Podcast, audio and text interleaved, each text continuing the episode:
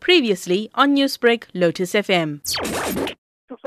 Last night, it is alleged that a 50-year-old taxi driver was in one of the uh, petrol stations at the Tongaat area when he was allegedly attacked by a unknown suspect. It is alleged that the suspect opened fire, fatally wounding the, the, the victim. A case of murder was opened at Tongaat police station for further investigation, and it is alleged after the shooting, the suspect fled the scene uh, using his own getaway vehicle. Up to now, there is no arrest made, but the, the docket has been taken by our provincial taxi violence task team that is investigating this case. The motive for the shooting is still unknown and the matter is still under investigation. We are also appealing to the members of this community to come forward and give us information about the whereabouts of, the, of these suspects. And you must also remember that previously there were some arrests made regarding the taxi violence uh, uh, cases.